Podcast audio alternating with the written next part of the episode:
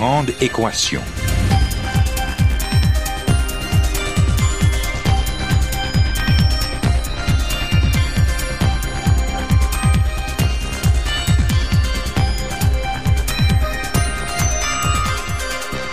Ici Normand Mousseau, bienvenue à La Grande Équation, votre rendez-vous hebdomadaire avec la science. Cette semaine, la découverte des exoplanètes.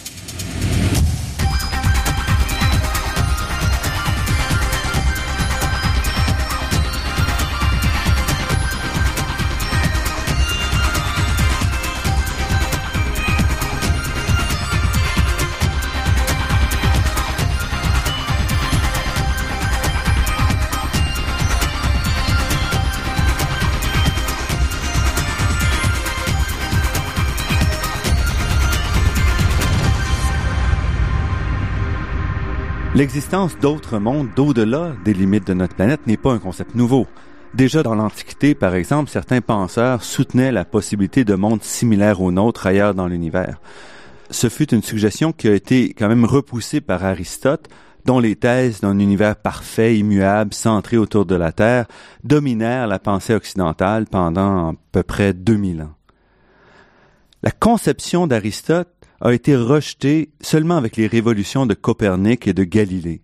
Et déjà, par exemple, Giordano Bruno, un contemporain de Galilée, qui fut brûlé pour hérésie en 1600, Giordano Bruno proposait que les étoiles étaient chacune entourées de planètes pouvant elles aussi abriter des mondes similaires aux nôtres. Mais il y a très loin en science entre la proposition comme celle de Bruno et la démonstration réelle. Et dans le cas qui nous occupe, il a fallu près de 400 ans pour confirmer euh, la suggestion de Bruno. Une confirmation qui s'appuie vraiment sur des travaux remarquables. En effet, malgré ce qu'on pourrait penser, l'existence de systèmes planétaires à l'extérieur de notre système solaire n'a été démontrée que très très récemment, en 1995, et la première image d'une exoplanète n'a été prise qu'en 2008. Ces découvertes modifie à jamais notre vision de l'univers. Et pour nous parler de, ces découvertes majeures et de ce qu'elles signifient, nous recevons aujourd'hui René Doyon, professeur au département de physique de l'Université de Montréal, un collègue, et directeur de l'Observatoire du Mont Mégantic et de l'Institut de recherche des exoplanètes. Parmi ses nombreuses contributions au domaine, René Doyon fait partie justement de ce petit groupe de chercheurs qui a pris cette première image d'exoplanète en 2008, un travail qui lui a valu vraiment de, très nombreuses reconnaissances et prix, dont scientifique de l'année en 2008, la médaille d'honneur de l'Assemblée nationale et le prix Polanyi du CRSNG, des reconnaissances qu'il a partagées avec Christian Marois et David Lafrenière. René Doyon, merci d'avoir accepté cette invitation. Ouais, merci à vous, c'est un plaisir l'existence de mondes possibles à l'extérieur de notre, de notre petit monde à nous nous hante depuis très longtemps. Euh, on le voit par exemple en science-fiction et euh, depuis plusieurs décennies, et même quand on fouille un peu, plusieurs milliers d'années. Pourtant, il, n'est pas facile de voir ce qui se passe à l'extérieur de notre planète. Effectivement, c'est un, problème euh, technologique hein, de, de, de, trouver des, des, exoplanètes. Donc, il y a plusieurs façons de le faire, et, mais c'est vraiment en 1995 que tout a commencé. là. en fait, un peu avant, on a trouvé des exoplanètes autour d'objets bizarres, des pulsars, mais c'est vraiment en 95 lorsqu'on a confirmé la présence d'une planète autour d'une étoile normale que tout a vraiment commencé. Mais pourquoi est-ce que ça a été si difficile? On a vu les, étoiles, on les, voit depuis très longtemps. On a découvert les galaxies il y a peut-être une centaine d'années. Euh... Le principal problème est que les planètes sont d'abord très, très, très faibles. Elles sont aussi très près de, de, de, leur étoile, du moins de notre point de vue. Les, les, étoiles sont quand même à des distances très, très grandes par rapport à, à des échelles géologiques. À l'échelle astronomique, ce sont des, des petites distances. Mais les, planètes sont tellement près de leur, de leur étoile que euh, donc c'est ben, très difficile de les voir donc, alors la première façon dont on les a vus a été de manière indirecte. Hein. On mhm. a vu en fait le mouvement, l'influence gravitationnelle de la planète sur l'étoile. On a effectivement détecté le mouvement de, de, de l'étoile. Et euh, juste pour vous donner une idée, euh, lorsque la Terre tourne autour du Soleil, elle mhm. imprègne au Soleil une, une, vitesse de seulement 10 cm par seconde. Et ça, c'est extrêmement difficile à mesurer. L'effet de la Terre sur le, le Soleil, c'est de modifier sa vitesse de 10 cm seconde. Voilà, de manière cyclique. Donc, on, le, Soleil bouge de manière cyclique avec une vitesse de 10 cm par seconde. Ce n'est pas la principale perturbation. Dans notre système solaire, la principale perturbation vient de Jupiter. Elle, elle imprègne une vitesse de l'ordre de 12 mètres par seconde. Mais ça demeure des, des, des vitesses extrêmement difficiles à mesurer. Et donc, il a fallu un saut technologique, le développement de nouveaux instruments euh, dans vers la fin des années 80. D'ailleurs, le Canada a été un des des pionniers de ce, de ce domaine-là. Ce, ce n'est pas le Canada qui a fait la première découverte, ce sont les Suisses et les, les Américains, mais c'est le, le, développement de, de, de, de spectrographes euh, très, très stabilisés, très, très, très précis qui a permis de pouvoir mettre en évidence les premières planètes. Mais vous dites spectrographe, mais on ne veut pas mesurer la vitesse. Ben, ben justement, le, le, spectrographe permet de pouvoir mesurer précisément la vitesse de, de l'étoile. Donc, euh, on a développé des instruments optimisés pour cette tâche-là. Et ça a commencé vers le début des années 90. Et c'est finalement en 95. C'était une surprise. On s'attendait, on cherchait des, des, planètes qui étaient euh, de la masse de Jupiter, avec des périodes orbitales de l'ordre d'une douzaine d'années, comme Jupiter. Or, la toute première, une surprise, quatre jours. Donc, on avait une masse, à peu près la, moitié de la masse de Jupiter qui tournait autour d'une étoile comme le Soleil, mais en seulement quatre jours. Donc, ça a été au début très controversé, mais euh, finalement, tout le monde a dû se rendre compte, euh, se rendre à l'évidence que ce qu'on observait, cette variation cyclique de la vitesse de l'étoile, était vraiment bien due à une planète. C'est toujours fascinant de se reporter avant les découvertes, mais il y avait quand même un débat quant à savoir est-ce que pas tellement est-ce que d'autres planètes existent, mais est-ce qu'elles sont fréquentes ou non? Ben voilà. Alors, euh, étant donné la, la, la quantité euh, astronomique, si je peux m'exprimer ainsi, du nombre d'étoiles euh, dans notre galaxie, 300 milliards dans notre seule galaxie, et l'existence même de notre système solaire, évidemment, tout le monde proposait que il, devait y avoir d'autres systèmes planétaires. Maintenant, comme vous le mentionnez, quelle était la fréquence de ces systèmes-là? Ça, bien sûr, c'est une grande question qu'il fallait répondre. Mais il fallait d'abord trouver cette première planète, et c'est arrivé en 1995. Et est-ce que ça a changé la façon de voir, euh, de comprendre la façon dont les, les, les, étoiles se forment ou comment l'univers se forme? Ben, C'est-à-dire que ça a ouvert un nouveau domaine de recherche. Hein. C'est-à-dire que euh, maintenant, euh, avant, l'étude des planètes était surtout confinée à notre système solaire. donc, on s'intéressait à, la dynamique de notre système solaire, comment notre système solaire s'est formé. Mais on ne pouvait pas mettre en contexte notre système solaire par rapport aux autres systèmes planétaires. Donc, cette première découverte-là a vraiment ouvert un nouveau champ de recherche. D'ailleurs, la toute première découverte, c'est une planète qu'on a appelée des Hot Jupiter. C'est une planète Jupiter chaude parce qu'elle était, elle est très très près de son étoile. Donc ça, c'est déjà en soi ouvrait un nouveau domaine de recherche qui était complètement, euh, euh, inaccessible avant.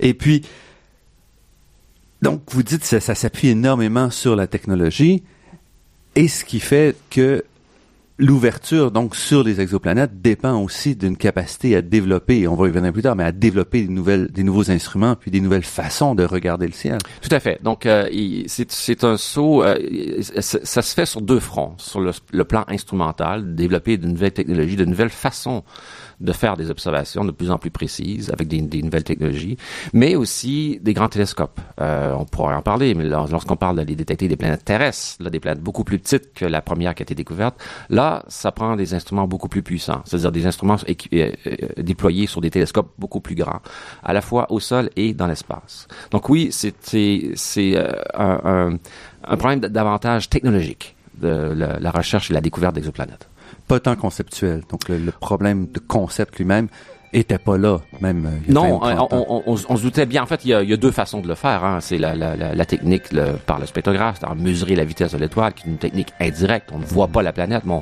on, mesure son effet gravitationnel sur l'étoile. Et l'autre, qui était plus difficile, et euh, c'est sur celle que j'ai travaillé au début de ma carrière, qui est de prendre des images, de faire un cliché, de vraiment voir la planète. Et ben, il a fallu attendre près, près de 20 ans avant, avant qu'on puisse y arriver.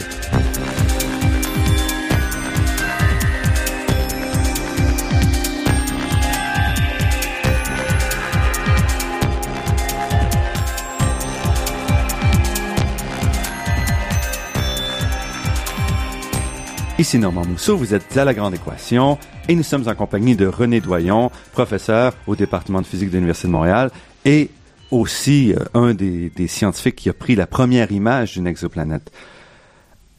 Qu'est-ce que vous diriez a été l'impact sur la communauté de voir la première planète? Donc déjà, ça nous donnait une idée qu'il y avait d'autres planètes, qu'il y avait plus de planètes peut-être qu'on Ben, le premier impact, ça a été de... euh, en fait, ça, ça a littéralement lancé le domaine. Il y avait beaucoup de, de scepticisme à savoir qu'on pourrait faire ça.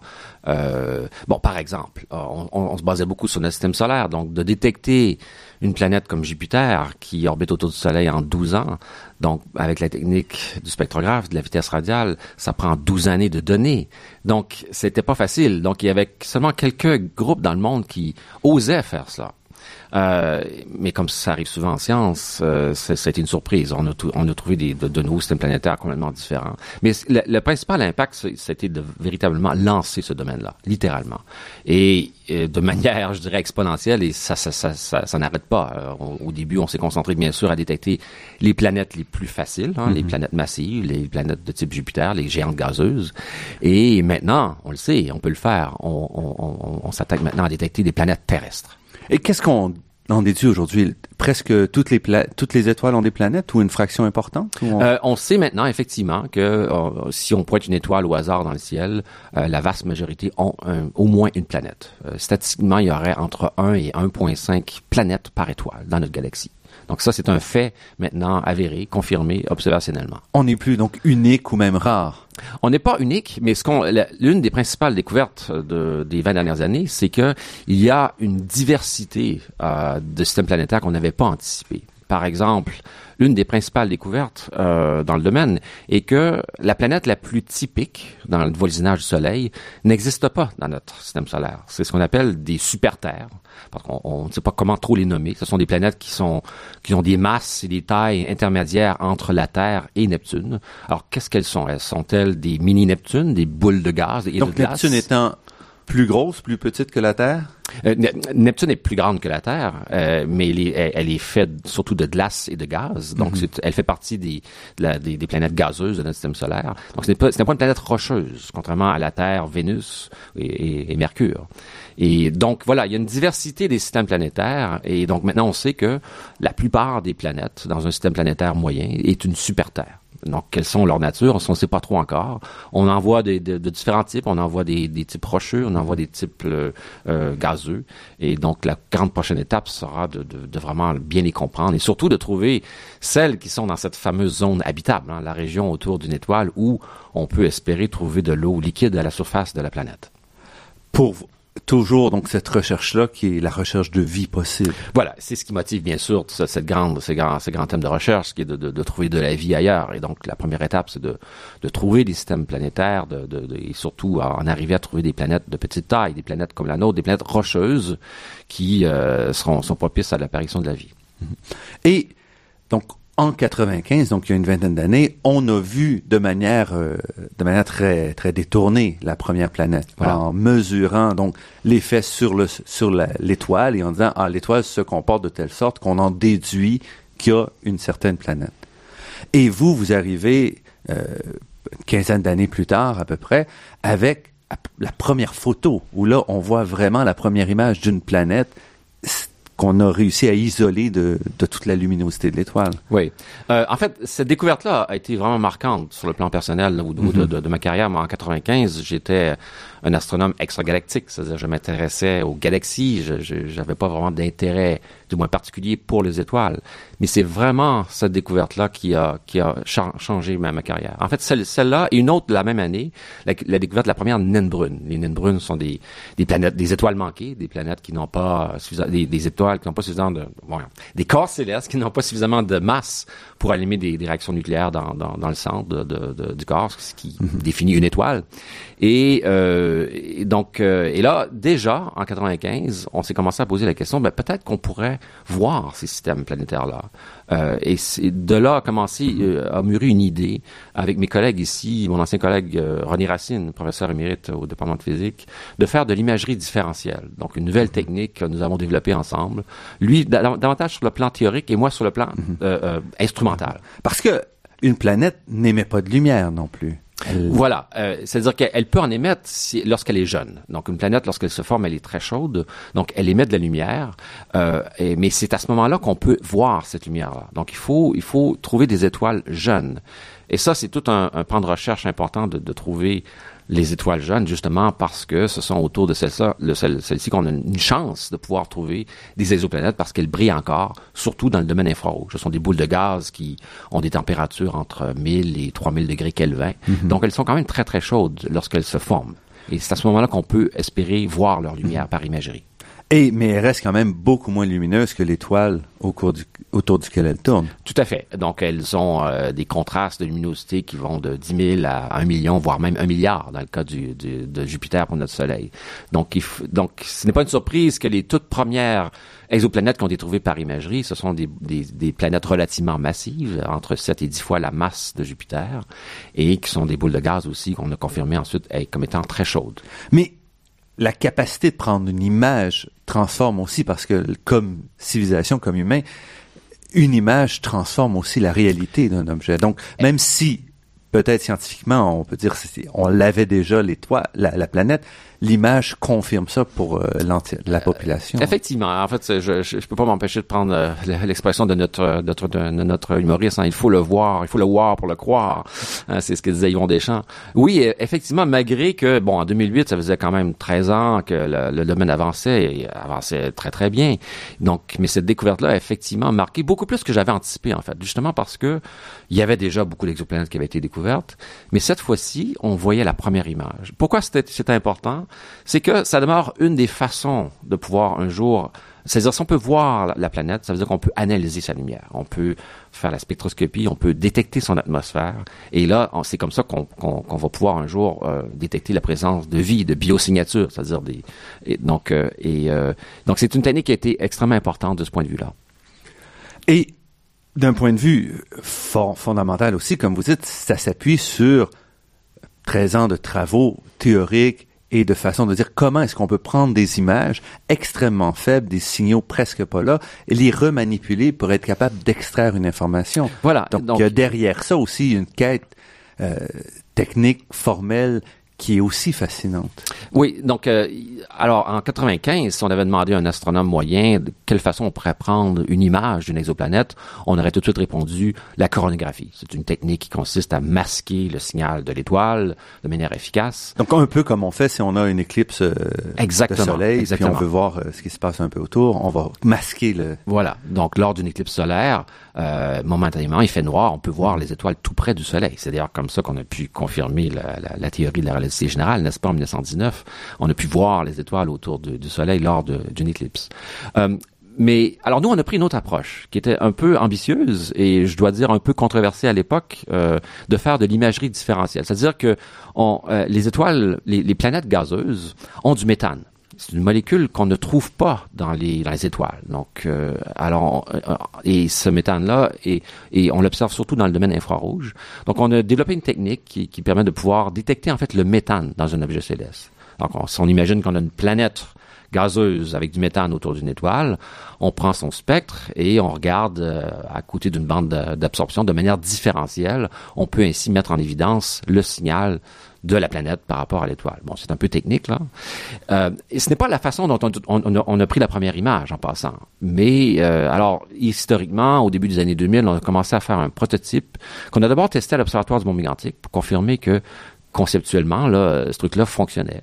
Effectivement, ça, marchait. Donc, on arrivait à, montrer qu'on était, capable de détecter des objets métalliques. Mais au fil des ans, et là, c'est là qu'ils sont entrés en scène deux de mes étudiants, Christian Marois et David Lafrenière, qui, euh, à la fin de sa thèse sur l'imageur différentiel qu'il a fait durant sa thèse, a eu une idée assez brillante d'utiliser les télescopes actuels, les grands télescopes, d'une manière un peu inhabituelle. Euh, et c'est ça ce qui a vraiment révolutionné le domaine, c'est que Christian a proposé une nouvelle façon de faire de l'imagerie différentielle, mais pas de manière spectrale. Donc, je rentre beaucoup dans, dans, dans les détails techniques, euh, mais c'est ce qui a vraiment révolutionné le, le domaine. Et il s'agissait à ce moment-là de faire quoi? Donc, qu'est-ce qu'on allait séparer? Alors, pour expliquer, les, les télescopes de 8 mètres aujourd'hui sont dans des montures euh, altitude azimut.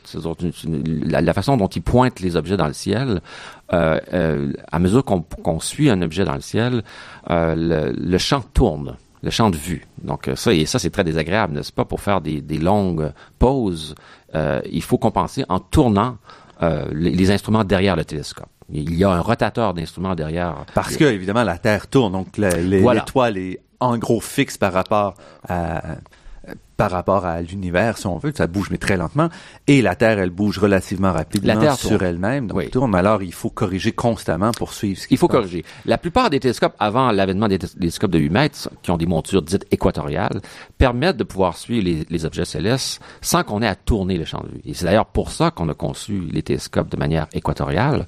Euh, mais euh, pour passer aux 8 mètres et aux 10 mètres, euh, il y avait un problème sont technique. immenses. Ils sont immenses. Il a fallu inventer une nouvelle, de, enfin inventer, considérer une autre sorte de monture, qui sont les montures altitude azimut, euh, qui malheureusement pour elles ne, ne permettent pas de pouvoir suivre un objet sans que le champ tourne. Mais ça c'est un détail parce qu'aujourd'hui avec les ordinateurs, on est capable à tout moment de savoir comment le champ tourne et on compense avec un rotateur d'instrument. Alors, l- pour nous, euh, le, le fait que le champ tourne, c'est que l'étoile, elle, elle, elle bouillonne constamment. Et donc, l'idée géniale de Christian a été de dire, on va maintenant observer notre étoile, mais en arrêtant le rotateur d'instrument. Donc, euh, ce qui se passe, c'est que ça stabilise le signal de l'étoile pour mieux la soustraire, mais euh, le- et en ce faisant, en fait, tous les objets autour de l'étoile, en fait, tournent durant qu'on fait notre observation, incluant une, une planète potentielle. Donc, cette imagerie, c'est la technique de l'imagerie angulaire différentielle qui euh, nous a permis de pouvoir, euh, d'augmenter de presque un facteur 100 notre capacité à, à détecter des exoplanètes. Donc, c'était une technique qui était, disons, dans notre manche, euh, qu'on a développée euh, avec euh, Christian. Et là, c'est ensuite est rentré en scène un autre étudiant, euh, David Lafrenière. Et à ce moment-là, je lui ai proposé, alors voilà, on va se lancer dans un grand relevé euh, d'étoiles jeunes au, au voisinage du Soleil pour trouver des planètes de cette façon-là. Malheureusement, la conclusion de sa thèse, c'était un résultat nul. Mais un résultat nul extrêmement important parce que ça a été un- un- un- une publication qui a vraiment marqué le domaine.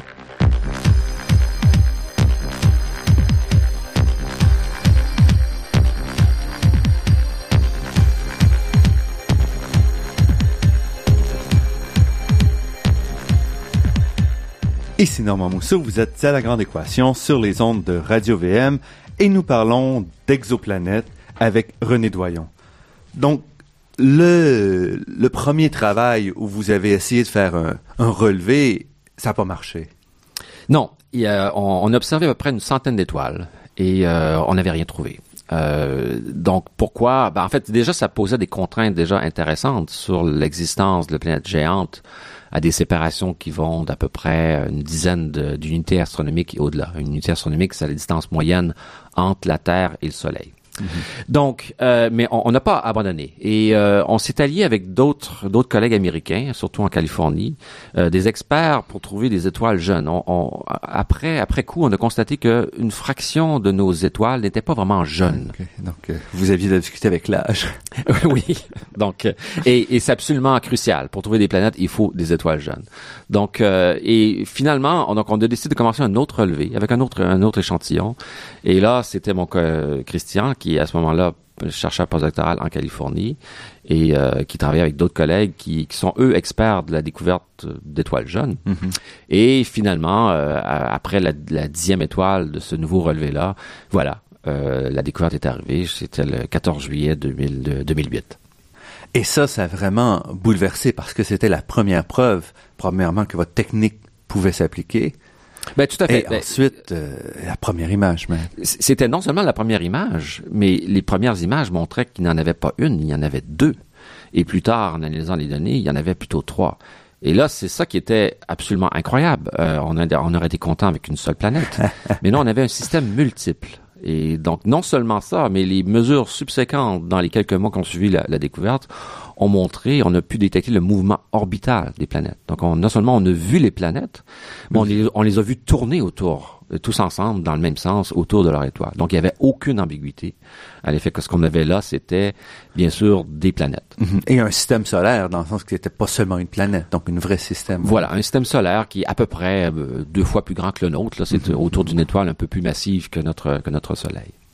Et ça, ça, ça a aussi bouleversé votre carrière. Oui, absolument. Donc, euh, j'avais jamais anticipé qu'il y aurait un, un, intérêt aussi grand. Euh, bon, on savait que ce serait un impact important dans la communauté scientifique, mais je n'avais pas anticipé que le public réagirait aussi euh, fortement à ces découvertes-là.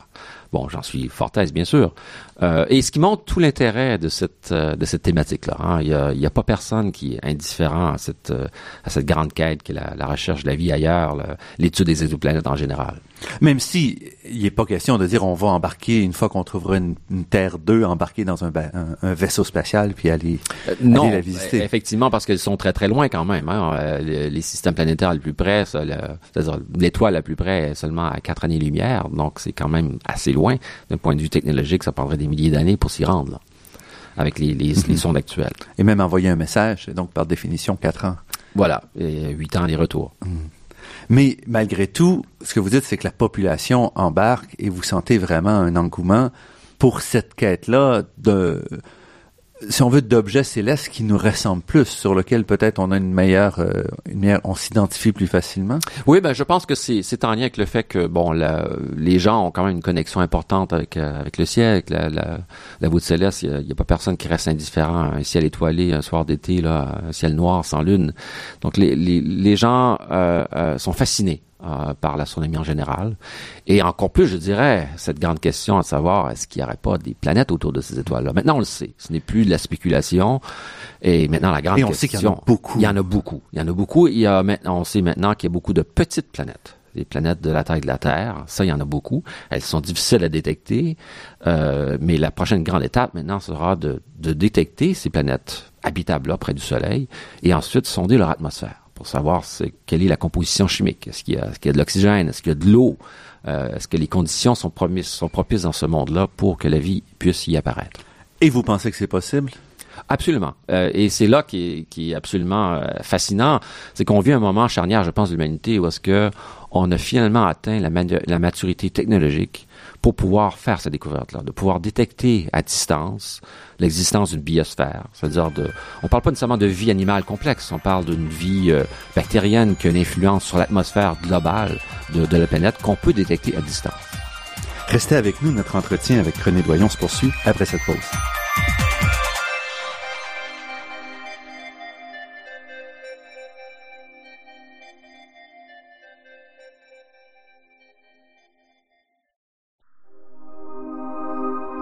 Ici Normand Mousseau, vous êtes à La Grande Équation et nous sommes en compagnie de René Doyon, directeur de l'Observatoire du Mont Mégantic et directeur également de l'Institut de recherche des exoplanètes.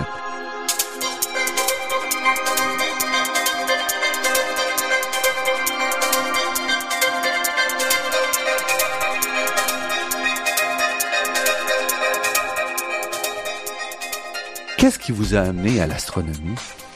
Euh, en fait, c'est d'abord la physique. Euh, j'étais assez jeune, c'était en fait à 13 ans que j'ai déclaré que je serais professeur de physique. J'avais aucune idée si ça, ça arriverait. Et euh, c'est un peu plus tard, adolescent, que ça s'est canalisé surtout vers euh, vers l'astronomie. Mais été d'abord fasciné par euh, j'ouvrais des, livres de, de, physique et de voir des équations. Donc cette, cette possibilité de pouvoir expliquer le, le, monde à partir d'équations me fascinait. Donc c'était moi ma première euh, euh mon premier contact vers la physique. Et puis un peu plus tard avec euh, l'astronomie et euh, finalement c'est au baccalauréat en fait le premier stage d'été qui m'a vraiment canalisé, canalisé, vers l'instrumentation astronomique. L'instrumentation donc c'est aussi un aspect un peu différent. C'est pas simplement de dire je vais regarder le ciel, c'est aussi travailler au développement de nouveaux instruments, ce qui implique aussi faire de, de l'électronique, faire de l'optique, faire euh, des choses très, très terre à terre. Là. Voilà. Alors, il y, a eu une révolution importante dans le début des années 80, qui est l'avènement des détecteurs CCD, des, des, détecteurs digitaux qui sont maintenant dans, dans toutes nos, euh, nos caméras digitales et partout, en fait, euh, qui a révolutionné l'astronomie. Donc, ils ont donné une nouvelle vie au télescope. Avant, il faut comprendre que la façon de détecter la lumière avec un télescope, c'était des plaques photographiques. Donc, euh, des, des, des, détecteurs extrêmement inefficaces. Donc, le, toute le la, problématique de développer des nouveaux instruments a, littéralement accéléré, explosé avec l'événement de, ces technologies-là.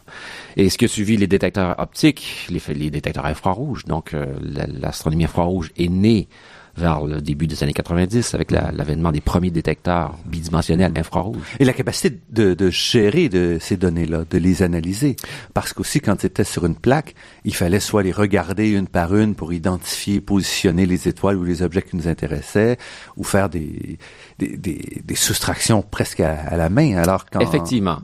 Donc, en, informatisant tout ça, ça permettait aussi de, de traiter beaucoup plus de manière fondamentale les données. Tout à fait. Aujourd'hui, euh, euh, il y a bien sûr l'instrument qui est complexe, qui permet de pouvoir euh, recueillir des données très précises, mais il y a aussi, comme vous le dites, la façon de les analyser. Donc le traitement de signal est de plus en plus, en fait, aussi important que l'instrument lui-même. Et d'ailleurs, pour notre découverte, la première image, c'était surtout un, coup au niveau du traitement du signal. On n'a rien changé au télescope. On a, utilisé l'instrumentation existante. C'est juste de la façon dont on a utilisé le, télescope et surtout d'analyser les, les, données. Donc, vous avez commencé en travaillant sur les, les technologies infrarouges. Et puis, au niveau de votre doctorat, vous êtes spécialisé dans les dans les objets extragalactiques. Voilà. Alors moi, je suis, euh, j'ai fait mon, mon baccalauréat ici à l'université de Montréal et ma maîtrise, mais je suis allé à Londres euh, pour me spécialiser justement dans euh, l'astronomie infrarouge, qui naissait à peu près, et les Anglais étaient parmi les meilleurs au monde pour ce domaine-là. Donc c'est la raison pour laquelle je suis allé là-bas. Et je suis revenu ici au début des années 90 euh, pour travailler justement au développement des premières caméras infrarouges ici au Canada, en fait, à l'Observatoire du Mont Mégantic. Mais qu'est-ce qu'on fait avec une caméra infrarouge quand on regarde euh, le ciel? Euh, alors, Parce qu'on imagine que c'est froid, non? Oui, ah, l'infrarouge, l'intérêt, c'est que, en fait, il y, a, il y en a plusieurs. Euh, D'abord, euh, ça nous permet de pouvoir voir à travers la poussière. Donc, ça, par exemple, pour pouvoir sonder le centre de notre galaxie, qui est invisible euh, à l'œil nu parce qu'il est dans une bande, il est caché par une bande de poussière. Mais euh, dans l'infrarouge, on peut voir. On peut pas, on peut voir à travers Parce que l'infrarouge, les, les longueurs d'onde étant plus grandes, vont seront pas captés autant par la poussière. Voilà. Donc l'absorption est beaucoup plus faible, donc on peut ainsi voir beaucoup plus loin. Une autre, euh, un autre intérêt qui est en lien avec euh, la thématique de la recherche des, des exoplanètes, c'est que les, les, étoiles les plus typiques dans le voisinage du Soleil, ce sont pas des étoiles comme le Soleil, ce sont des petites étoiles, des étoiles qu'on dit naines rouges, donc elles sont, elles sont rouges, elles émettent surtout dans le domaine infrarouge.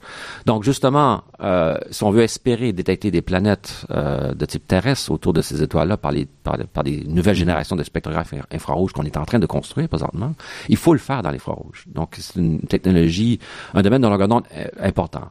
Un autre élément euh, très important qui est, qui, a, aucun lien avec les exoplanètes, qui est celui de l'origine de l'univers, c'est-à-dire comprendre les premières galaxies qui se sont formées au tout début de l'univers, soit une centaine de millions d'années après le, Big Bang, il y a 13,7 milliards d'années. Alors, ces galaxies-là émettent beaucoup dans le domaine ultraviolet, donc, mais à cause de l'expansion de l'univers, leur spectre est décalé vers l'infrarouge. Donc, il y a une motivation importante d'aller faire des observations dans l'infrarouge justement pour sonder euh, ces toutes premières galaxies-là.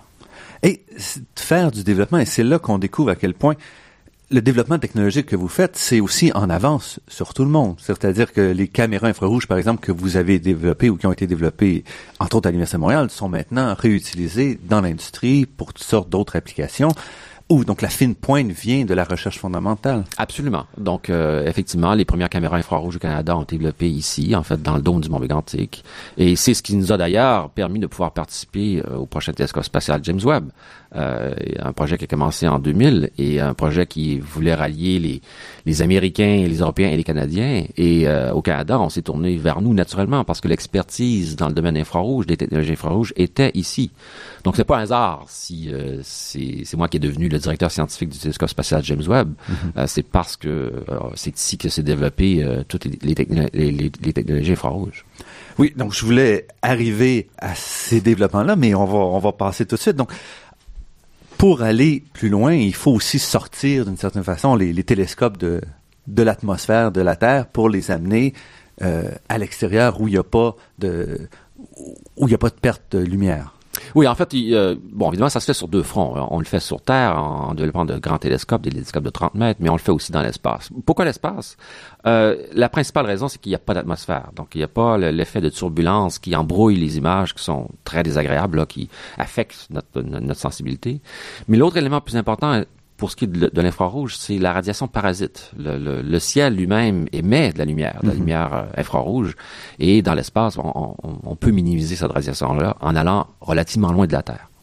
Donc, c'est voilà, voilà toute la motivation de construire un télescope grand, le télescope spatial James Webb, un télescope de 6,5 mètres, qui est déjà... Qui va être le descendant ou le de du, télescope Hubble. Le, descendant du télescope Hubble, qui lui a un diamètre de 2,4 mètres, mais qui aussi... Hubble est très près de la Terre. Il orbite la Terre à 500 km, donc à tous les 90 minutes, il fait un tour de la Terre. Euh, Webb, lui, sera différent. Il sera à 1,5 million de kilomètres de la Terre, donc cinq fois la distance de la Lune, en orbite autour du Soleil, mais qui va, il va suivre la Terre, donc au fameux point de Lagrange numéro 2. Et euh, donc, il sera équipé d'un écran solaire de la taille d'un écran de tennis pour le protéger constamment du soleil. Donc, d'un côté, il fera la température à peu près ambiante, là. Mais de l'autre côté, euh, comme l'univers est très, très froid, hein, on sait maintenant que c'est une température de 3 degrés au-dessus du zéro absolu, le télescope va naturellement se refroidir par radiation à une température d'équilibre autour de 40 degrés Kelvin. Et c'est la température qu'il faut pour opérer les détecteurs infrarouges parce que les détecteurs, on ne les refroidit pas, émettent eux-mêmes la radiation parasite infrarouge.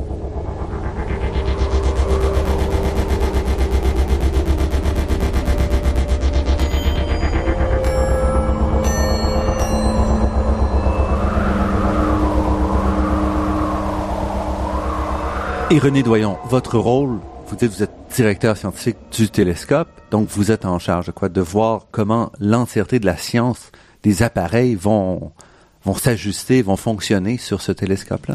Effectivement, j'ai un rôle scientifique aviseur. Il y a un, il y a un conseil scientifique du télescope spatial, mais ma, principale fonction, c'est que le Canada fournit l'un des quatre instruments qui sera à bord du télescope James Webb. Euh, c'est un instrument qui a deux fonctionnalités, en fait. Et donc, c'est moi qui est le directeur scientifique de, de, mhm. de cet instrument-là, qui aura deux fonctions, en fait. Et là, encore moins qu'avec Hubble, qu'on avait pu réparer par un vol de la navette spatiale, il sera pas, il y aura pas moyen de réparer James Webb. Donc, il faut faire un appareil qui sera parfait, voilà. sans défaut et qui va fonctionner. Il doit être sans faille, euh, donc et c'est pour ça que c'est long à, à, développer. Euh, il sera, ce sera qu'une seule visite. Donc les instruments sont conçus, en fait tout le télescope est conçu pour pour avoir une mission au minimum de cinq ans, mais les instruments sont déjà conçus pour survivre dix ans. Donc, euh, c'est un, projet de longue haleine. Hein. Le, projet a commencé au début des années 2000. Moi, j'ai joint le projet en 2001. Euh, à l'époque, on construisait un télescope de 8 mètres et on lançait en 2008. Mais euh, nous sommes maintenant vraiment sur le point là, d'y arriver. En fait, ça fait plus de quatre ans que la date de lancement est fixe à octobre 2018 et euh, notre instrument est construit, il fonctionne. Euh, et euh, je reviens d'une campagne de test à la NASA qui montre que notre instrument fonctionne de manière impeccable. Alors après ça, c'est l'attente. Donc l'attente que l'ensemble des pièces soient assemblées, que que tout le, restant soit, soit finalisé, c'est ça? Voilà, ben, c'est la, la, phase, disons, instrumentale est presque terminée, quoiqu'il y aura encore beaucoup de, de, travaux de calibration à faire en mm-hmm. orbite, mais maintenant, notre principal défi, ça sera aussi d'utiliser scientifiquement cet instrument. Euh, alors, nous avons du temps garanti, comme contributeur au télescope spatial, nous avons 450 euh, heures de, temps garanti pour euh, avec notre instrument, qui va faire en fait deux choses. Mhm. Il va il va se concentrer à détecter les premières lumières, mais aussi, d'ailleurs, on a conçu notre instrument canadien pour pouvoir euh, détecter et sonder l'atmosphère d'exoplanètes. Donc, c'est notre principale mission scientifique de, de, de sonder l'atmosphère d'exoplanètes. Et en effet, maintenant, donc vous, depuis une quinzaine d'années, vous vous êtes réorienté, vous êtes maintenant très centré dans vos travaux sur les exoplanètes et vous avez fondé euh, récemment donc l'Institut de recherche des exoplanètes.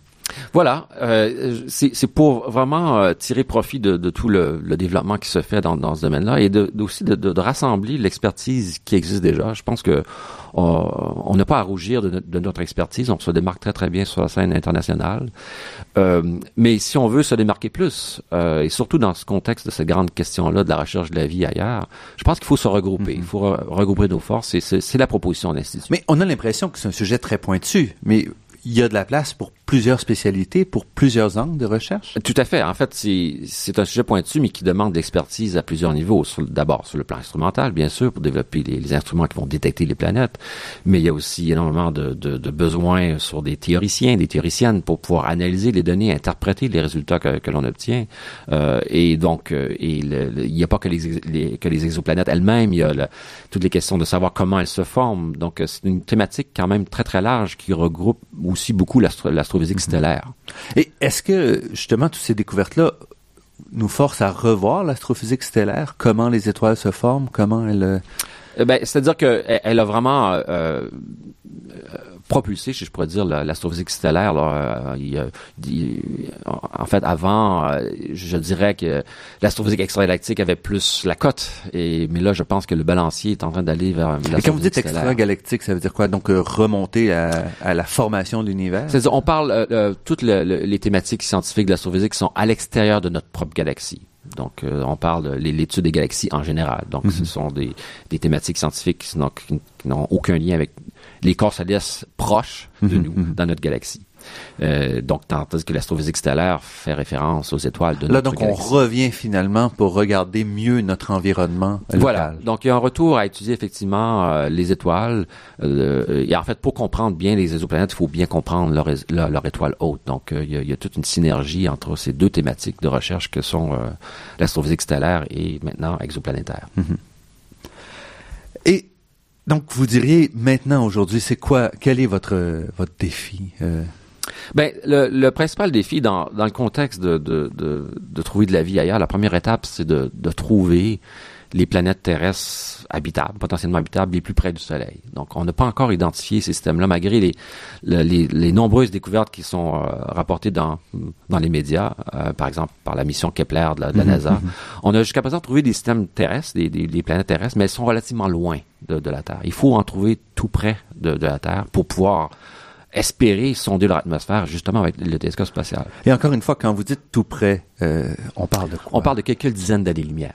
Donc, les planètes terrestres qui ont été identifiées jusqu'à mhm. présent sont plutôt à plusieurs centaines d'années-lumière. Et il y a suffisamment d'étoiles à quelques dizaines d'années-lumière de, de nous? Effectivement. Et ça, on, on, on, manque pas, on manque pas de, de, de système. Et la majorité de ces étoiles-là sont des fameuses naines rouges. Donc, ce mhm. sont des petites étoiles. Donc, il y a vraiment euh, ce n'est pas qu'ici, c'est un engouement à l'échelle internationale de chercher les planètes terrestres autour des étoiles naines rouges. Et ça, ça nécessite la construction, le développement de spectrographes infrarouges qui vont détecter les planètes de la même façon que la toute première a été détectée en 1995, mhm. mais cette fois-ci pour des planètes beaucoup plus petites. On parle de planètes terrestres.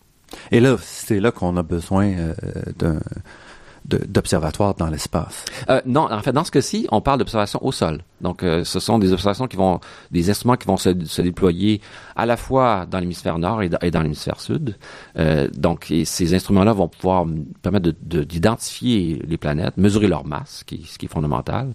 Et euh, une fois trouvé, là, ce sera avec le télescope spatial qui va, qui va nous permettre de pouvoir sonder leur atmosphère. Donc, il y a vraiment une complémentarité entre les instruments qu'on a au sol et dans l'espace. Donc la proposition de l'Institut, c'est justement de se positionner à faire, à, faire ces grands projets de, de recherche qui nécessitent beaucoup de ressources en fait ressources en termes euh, humains, mais aussi en termes d'accès à toutes ces installations. Voilà, et surtout en termes euh, humains. Ça sera euh, vers les vers 2020-2019 lorsque Webb sera lancé et que les instruments au sol seront opérationnels ce sera littéralement la folie. Euh, ça sera une véritable manne de données, un tsunami de données qui va tomber euh, sur la communauté internationale. En fait, la, majorité des données euh, ne sont pas privées, hein. elles deviennent très rapidement publiques. Donc, tous ceux qui, tous ceux qui ont les équipes de recherche prêtes sont ceux qui vont se démarquer. Donc, c'est la proposition de l'Institut de, de vraiment pouvoir se positionner, être prêt, et de et d'ailleurs on le fait pas seul, on le fait en collaboration avec plusieurs instituts dans le monde, à Genève, en France.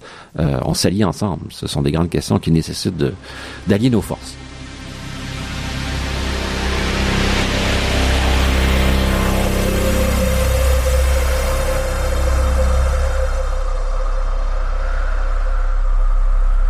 Ici Normand Mousseau, vous êtes à la Grande Équation sur les ondes de Radio-VM et nous sommes en compagnie de René Doyon, professeur au département de physique de l'Université de Montréal. René Doyon, je voudrais faire un recul un peu puis parler de la transformation de l'astronomie parce que c'est aussi un peu ça qu'on vit depuis 20 ou 30 ans mm-hmm. où on pensait que c'était une science peut-être qui avait donné et puis depuis 20 ou 30 ans, il y a eu un renouveau majeur dans toutes sortes de, domaines qui remettent euh, l'astronomie à l'avant-plan. Euh, oui, ben, je pense qu'il y a deux grands domaines qui a peut-être relancé euh, l'astrophysique, ou du moins qui l'a propulsé comme on le voit. Certainement, le domaine des exoplanètes, c'est un domaine qui, est très en vogue présentement, qui justifie la construction, euh, en partie la construction des grands télescopes, à la fois dans l'espace et au sol, mais aussi la question de l'origine de l'univers, hein, la, la, la, la, découverte que... Donc c'est les deux origines, si on veut, l'origine de la vie d'une certaine façon, de manière détournée, et l'origine de l'univers. Donc euh, une des grandes découvertes qui a fait l'objet d'un prix Nobel est que non seulement notre univers est en expansion, mais il est aussi en accélération. Euh, donc avec cette fameuse énergie sombre qui représente 95% du contenu énergétique de l'univers dont on ne connaît pas vraiment. Donc il y a probablement derrière cela de la nouvelle physique qui va en fait au-delà de l'astronomie, de l'astrophysique. Mais l'astrophysique est une manière de pouvoir sonder cette, nouvelle cette nouvelle science là. Donc euh, je pense que ça va au-delà de l'astrophysique. Il y a un lien très étroit avec la, physique fondamentale. Aussi, je dirais, il y a un aspect, moi, que je trouve assez fascinant, c'est l'aspect du fonctionnement même de la communauté d'astro, astrophysique, astronomie, qui est peut-être parce que vous êtes plus loin de l'application, il y a un mouvement de collaboration qui est très très fort. Vous parliez des données, donc on a accès aux données prises par un groupe sur un, un télescope quelconque très très rapidement pour l'entièreté de la communauté, qui peut donc elle aussi faire ses propres analyses puis découvertes et tout. Oui, et, c'est aussi la, la, réalisation que bon, plus on avance, plus on a besoin de télescopes de plus en plus grands. Euh, bon, faire un télescope de 30 mètres au sol, le, le télescope de donc 30 mètres, c'est 100 pieds. Donc c'est pour euh, ceux qui pensent encore C'est gigantesque. Dans et donc pour ceux qui ont déjà visité l'observatoire du Mont Mégantic, son diamètre est de 1,6 mètres. La, la, taille de chaque segment du télescope de 30 mètres, c'est à peu près 1,2 mètres. Donc c'est presque la taille d'un segment. Euh, le, le, Mont Mégantic a la taille d'un segment du TMT. Et il y en aura 500 comme ça. Donc ça coûte cher. Hein? Il faut, il faut, il faut, faut, faut le dire. Ça coûte, ça va coûter près de 2 milliards de dollars, un télescope, euh, le, TMT. Donc, le TMT étant le... Le, le, 30 meter télescope, donc le, mhm. télescope de 30 mètres, euh, dont le Canada est maintenant un fier partenaire, qui a été un partenaire fondateur, en fait, depuis une dizaine d'années. Mais ce n'est que depuis le printemps que le gouvernement fédéral a accepté de, de le financer à hauteur d'environ 300 millions de dollars sur 20 ans. Alors, pour et qui sera, ça, qui sera situé où euh? Il sera situé à Hawaï, sur le mont Mauna Kea, qui est un des sites les plus productifs euh, en astronomie. Euh, mais il y en aura un autre. Euh, ce sont les Européens qui le construisent. Eux, ils sont plus ambitieux. Ils vont faire un 40 mètres dans l'hémisphère sud. Mais il y aura une très bonne complémentarité entre les deux parce qu'un va couvrir l'hémisphère sud et l'autre le nord. Mais ces machines-là coûtent cher. Alors c'est pourquoi on doit s'allier ensemble pour les faire. Euh, mhm. D'un point de vue strictement économique, même les Américains seuls ne peuvent pas faire un télescope de 30 mètres. Donc c'est pour ça que c'est une collaboration internationale. Et je trouve un élément intéressant aussi euh, euh, est celle de, de, nouvelles collaborations. Par exemple, le TMT est une collaboration d'abord et avant tout entre les États-Unis et le Canada, mhm. mais elle va aussi euh, joindre la Chine, l'Inde et le Japon. Donc voilà, deux pays émergents, la Chine et l'Inde, euh, dans cette grande aventure scientifique-là. Et ça, je, trouve ça, ah, je dirais excitant, parce que justement, on ouvre la science à toute, euh, à toute la communauté terrestre. Donc, ce sont des, des expériences euh, international communautaire aussi, ces travaux-là. Donc, au-delà de la science, il y a tout un aspect de dire on doit travailler, on doit apprendre à travailler avec des grandes équipes, des équipes qui sont dispersées sur la planète. Et je sais que dans votre cas, ça implique donc des, des réunions euh, par vidéoconférence à toute heure du jour et de la nuit. Ah oui, c'est ça se passe à tous les jours, littéralement. Et des réunions euh, régulières euh, en, personne un peu partout dans le monde. donc oui, il y a, il y a, il y a beaucoup d'efforts de, de, coordination. Et il y a un élément culturel aussi, hein, mm-hmm. travailler avec les Chinois, les euh, les Japonais, c'est une culture différente, mais qui, je pense, c'est au final est très enrichissant. Donc, nous sommes condamnés à s'entendre euh, lorsqu'on on, doit construire un nouvel instrument sur le TMT.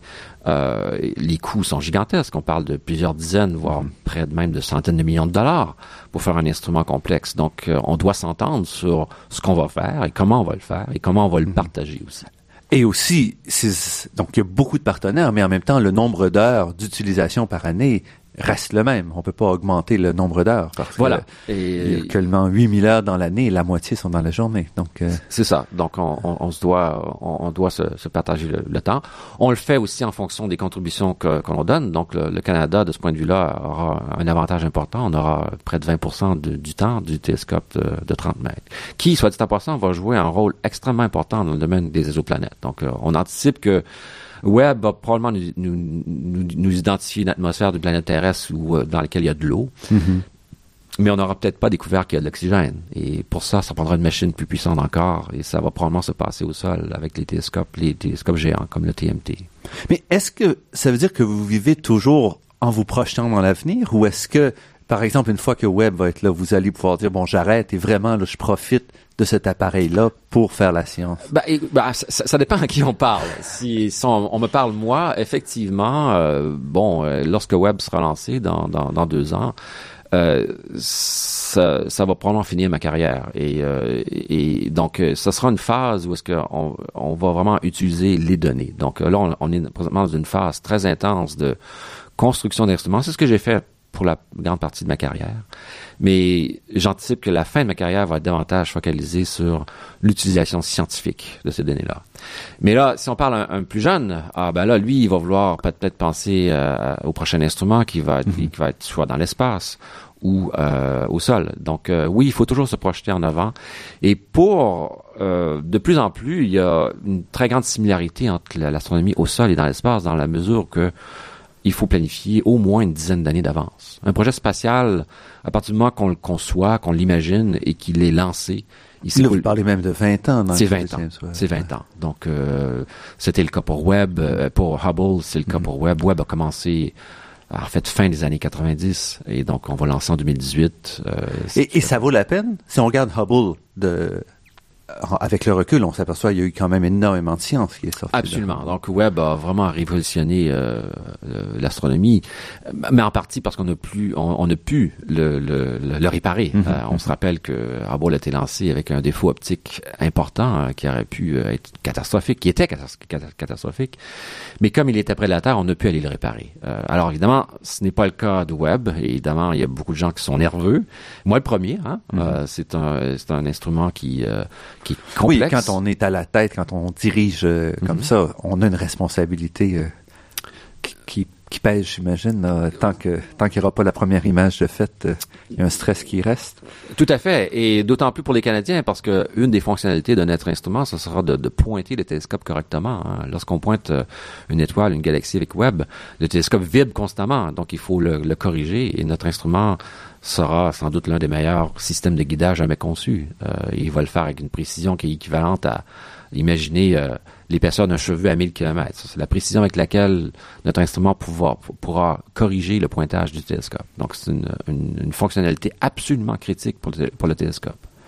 Et on arrive à la fin de l'entrevue. Donc, où est-ce que vous vous projetez? Pour vous, donc, l'aventure des exoplanètes ne fait vraiment que commencer et on aura, vous pensez, d'ici peut-être une dizaine d'années, découvert des, des terres numéro 2 pour ce que, sans dire évidemment qu'on on parle pas d'extraterrestres comme tel, mais on parle quand même de, de terres, de planètes qui nous ressemblent, qui ressemblent à la nôtre. Je, je, je, me garde toujours de faire des prédictions parce que dans ce domaine-là avance tellement rapidement, mais je pense qu'il est assez euh, sécure de dire que d'ici une dizaine d'années, on aura identifié les systèmes planétaires potentiellement habitables. Maintenant, est-ce qu'il y aura de la vie autour? Mm-hmm. Peut-être qu'on ne le saura pas encore, mais d'ici dix ans, et même moins que ça. Et par là, on, en saura plus aussi sur notre propre système solaire, parce qu'enfin, on pourra comparer. Absolument. Maintenant, on, on, est vraiment dans un domaine de, de, de, de, d'exoplanétologie comparée. On peut comparer maintenant euh, notre système solaire, les planètes de notre système solaire avec d'autres systèmes. Et donc, c'est effectivement euh, euh, une, aventure qui n'a fait que, que, commencer, qui va s'échelonner sur des dizaines d'années. Et c'est d'ailleurs la proposition de l'Institut, euh, l'Institut de recherche sur les exoplanètes, de, de lui donner une pérennité, hein, que ce ne soit pas l'affaire de quelques individus euh, dans le temps, que cette aventure-là va, va, continuer. Et je l'espère bien avec l'Université de Montréal en chef de file. René Doyon, professeur au département de physique, de l'Université de Montréal, mais aussi directeur de l'Observatoire du Mont Mégantic, directeur de l'Institut de recherche des exoplanètes, directeur scientifique euh, pour le, satellite euh, James Webb. Donc, euh, on voit que vous en avez beaucoup, beaucoup sur les épaules. Alors, je vous remercie beaucoup de nous avoir accordé cette entrevue. C'est moi qui vous remercie.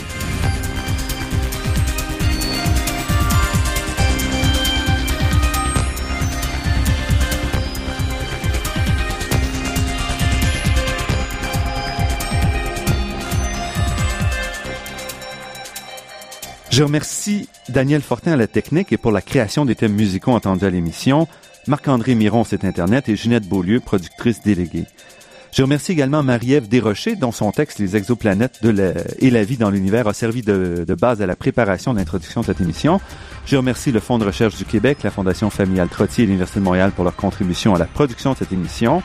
Vous pourrez réentendre cette émission et toutes les autres de la série en vous rendant sur le site internet de La Grande Équation. L'émission est également disponible sur la page Université de Montréal de iTunes U. Ici Normand Mousseau. Au nom de toute l'équipe, je vous dis à la semaine prochaine. Et d'ici là, restez à l'écoute de Radio VM pour découvrir votre monde sous toutes ses facettes.